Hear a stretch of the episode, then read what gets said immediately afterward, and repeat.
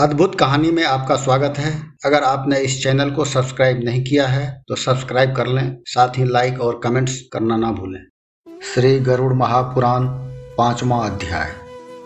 इस अध्याय में पाप चिन्ह निरूपण का वर्णन किया गया है। गरुड़ बोले, हे केशव, जिस जिस पाप को करने से शरीर में जो जो चिन्ह होता है और जिस जिस पाप से पापी जिस जिस योनि में जाता है वह सब मुझे बतलाइए। तब श्री भगवान बोले, नरक भोग कर आए हुए पापी अपने जिस पाप से जिस योनि में जाते हैं और जिस पाप से उनके शरीर में जो चिन्ह होता है वह मुझसे सुनो।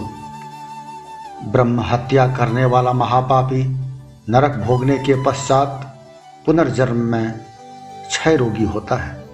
गोहत्या करने वाला कुबड़ा तथा जड़ यानी मूर्ख होता है।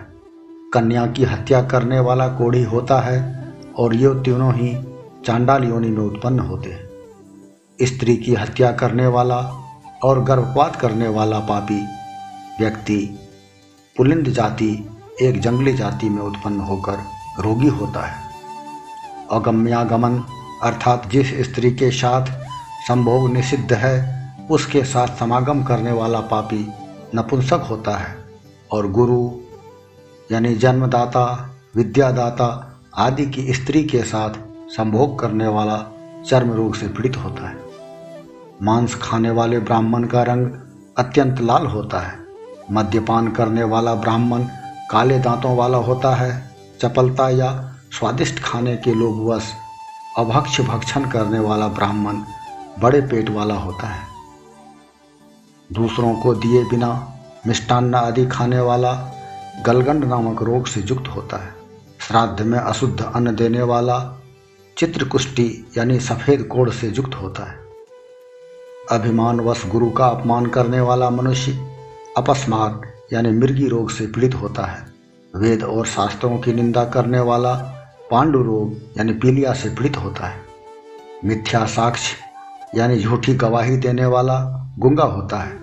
एक पंक्ति में भोजन के लिए बैठे हुए लोगों को भेदभावपूर्वक भिन्न भिन्न प्रकार का भोजन देने वाला काना होता है। किसी के विवाह में बाधा डालकर उसे न होने देना ओष्ठ रहित अर्थात बिना होंठ का होता है और पुस्तक चुराने वाला जन्मांध होता है। गौ तथा ब्राह्मण को एक पैर से लात मारने वाला खंज अर्थात एक पैर से लंगड़ा और दोनों पैरों से लात मारने पर पंगु अर्थात दोनों पैरों से लंगड़ा होता है। झूठ बोलने वाला गूंगा होता है और झूठी बात सुनने वाला बहरा होता है। विष देने वाला पापी मूर्ख और पागल होता है। आग लगाने वाला गंजा होता है। मांस विक्रेता अभागा होता है और दूसरे का मांस खाने वाला रोगी होता है। रत्नों की चोरी करने वाला हीन जाति में उत्पन्न होता है। सोने की चोरी करने वाला कुनखी अर्थात खराब और बिगड़े हुए नाखूनों वाला होता है और किसी भी धातु को चुराने वाला निर्धन होता है। अन्न की चोरी करने वाला चूहा होता है। धान्य अर्थात छिलके युक्त अनाज जैसे धान आदि की चोरी करने वाला सलभ यानी पतंगा या टिड्डी होता है। जल की चोरी करने वाला चातक होता है और विष की चोरी करने वाला बिच्छू होता है। सागपात चुराने वाला मोर होता है। शुभ गंध वाली वस्तुओं की चोरी करने वाला छुछुंदर होता है। मधु चुराने वाला डांस होता है। मांस चुराने वाला गिद्ध होता है। नमक की चोरी करने वाला चींटी की योनि में पैदा होता है। पान फल और फूल आदि की चोरी करने वाला वन में बंदर होता है। जूता घास और कपास से किसी भी वस्तु की चोरी करने वाला मेष यानी कि भेड़ की योनि में जन्म लेता है।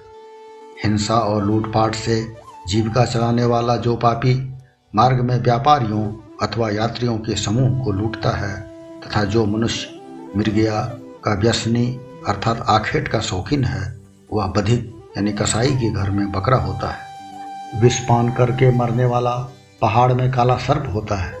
निरंकुश स्वभाव का मनुष्य निर्जन वन में हाथी होता है। जो ब्राह्मण बलि वैश्वदेव आदि नहीं करते और सब कुछ खा लेते हैं और जो द्विजाति किसी भोज्य पदार्थ को जांचे परखे बिना खा लेते हैं वे निर्जन वन में भाग होते हैं। जो ब्राह्मण गायत्री मंत्र को विस्मृत कर देता है, जो संध्या वंदन नहीं करता तथा हृदय से दूषित मनोवृत्ति वाला होने पर भी बाहर से सज्जन होने का प्रदर्शन करता है, वह बगला होता है। जिनका यज्ञ नहीं करना चाहिए, उनका यज्ञ करने वाला ब्राह्मण गांव में सुअर होता है। दक्षिणा के लोभ से अनेक यजमानों का यज्ञ करने वाला गधा होता है। अमृतो वस्त्रन आदि मंत्रों को पढ़े बिना अथवा बिना निमंत्रण पाए किसी भोज में भोजन करने वाला कौवा होता है। योग्य शिष्य को विद्या न देने वाला ब्राह्मण बैल होता है, और जो शिष्य गुरु की सेवा नहीं करता वह गो खर यानी बैल और गधा जैसे पशुओं की योनि में जाता है। गुरु के प्रति हुंकार यानी हुं और तुंकार अर्थात तू तू जैसे अपशब्दों का प्रयोग करने वाला तथा ब्राह्मण को वाद विवाद में पराजित करने वाला पापी निर्जन वन प्रदेश में ब्रह्म राक्षस होता है। जो मनुष्य ब्राह्मण को दान देने का वचन देकर भी नहीं देता वह सियार होता है। सत्पुरुषों का अनादर करने वाला पापी मुख से आग उगलने वाला फेदकार यानी सियार होता है। मित्र से द्रोह करने वाला पर्वत में गिद्ध होता है। क्रय विक्रय में धोखाधड़ी करने वाला उल्लू होता है, और वर्णाश्रम व्यवस्था की निंदा करने वाला वन में कबूतर होता है। जो किसी की आशा को तोड़ता है, जो किसी के प्रेम को तोड़ता है, और जो द्वेष के कारण अपनी स्त्री का त्याग कर देता है, वह चिरकाल तक चकोर यानी चकवा होता है। माता पिता अथवा गुरु से द्वेष करने वाला तथा भाई बहनों से वैर करने वाला पापी हजारों जन्मों तक गर्भ में ही नष्ट होता रहता है अथवा योनि के अंदर ही मरता रहता है। अपने सास ससुर को गाली देने वाली तथा नित्य कलह करने वाली नारी जोंक होती है, और अपने पति की भर्त्सना करने वाली अर्थात पति को धिक्कारने या झिड़कने वाली नारी यूं होती है। अपने पति को त्याग कर परपुरुष का सेवन करने वाली नारी बलगुली यानी गीदड़ या चमगीदड़ी, छिपकिली अथवा दो मुखों वाली नागिन सर्पिनी होती है। अपने गोत्र की स्त्री के साथ मैथुन करके अपने गोत्र को भ्रष्ट करने वाला पापी क्रमशः लकड़बग्घा यानी कि सल्लक, शाही और रीछ की योनियों में जन्म लेता है। तपस्विनी यानी भिक्षुनी के साथ संभोग करने वाला कामुक पुरुष मरुस्थल यानी रेगिस्तान में पिशाच होता है, और जो स्त्री युवती या ऋतुमती नहीं हुई हो उसके साथ संभोग करने वाला पुरुष वन में अजगर होता है। गुरु यानी जन्मदाता अथवा विद्यादाता की स्त्री के साथ कामुक भोग की इच्छा करने वाला क्रीकलाश यानी गिरगिट या बिस्खोपड़ा होता है। गुदा मैथुन करने वाला विष्ठाभोजी वराह होता है। ब्रिसली यानी शूद्री का पति वृषभ अर्थात बैल होता है। अत्यंत कामी मनुष्य काम लंपट घोड़ा होता है।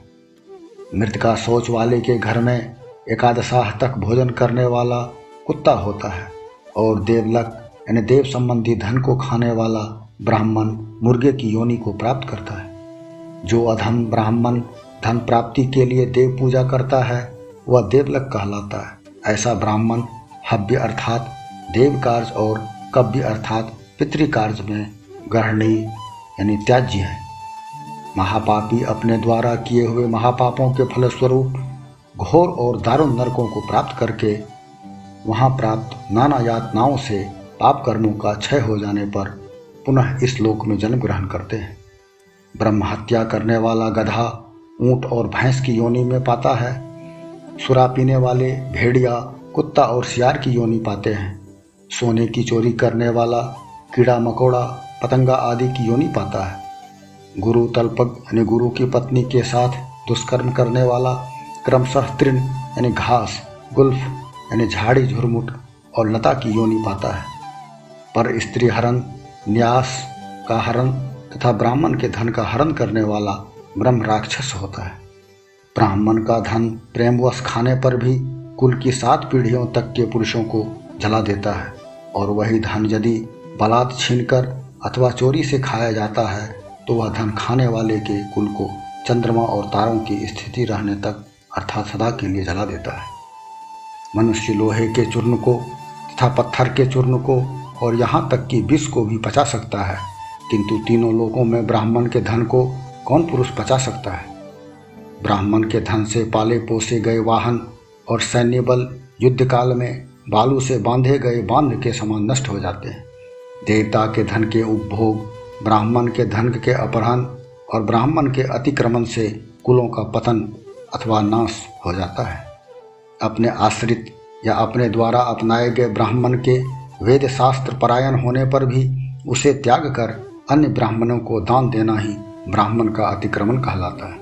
वेदाध्ययन रहित ब्राह्मण को त्याग कर अन्य वेद शास्त्रज्ञ ब्राह्मणों को दान देने में ब्राह्मण का अतिक्रमण नहीं होता, क्योंकि जलती हुई अग्नि को त्याग कर भाषण में हवन नहीं किया जाता।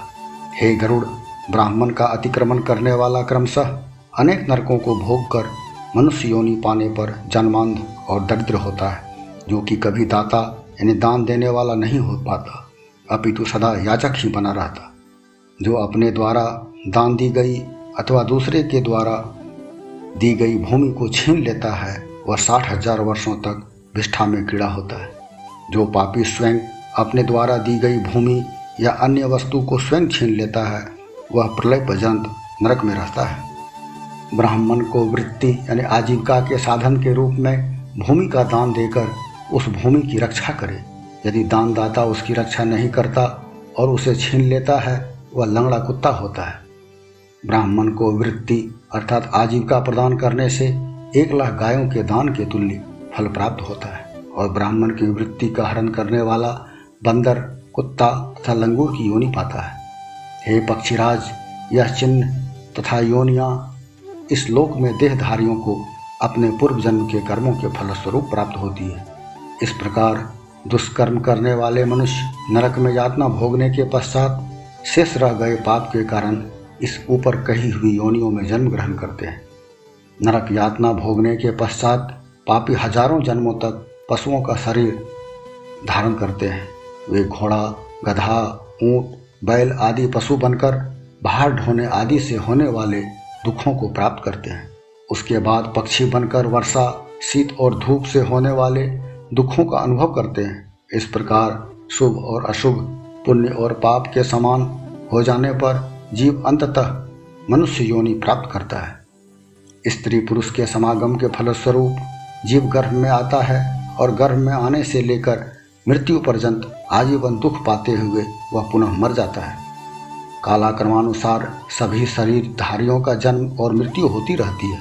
यह जन्म मृत्यु का चक्र अंडज, श्वेदज, जरायुज और उद्भिज चारों प्रकार के प्राणी समूह में चलता रहता है। कर्मों के पास से बंधे हुए सभी मनुष्य मेरी माया के प्रभाव से कभी भूलोक में तो कभी नरक में घटी यंत्र के समान घूमते रहते हैं। दान न देने से मनुष्य दरिद्र होता है, दरिद्र हो जाने पर पाप करता है, पाप के फलस्वरूप नरक में गिरता है, और तब पुनर्जन्म में भी दरिद्र और पुनः पापी रहता है। मनुष्य को अपने द्वारा किया हुआ शुभाशुभ कर्म अवश्य में भोगना पड़ता है। बिना भोगे सैकड़ों करोड़ों कल्पों तक भी कर्म का प्रभाव समाप्त नहीं होता।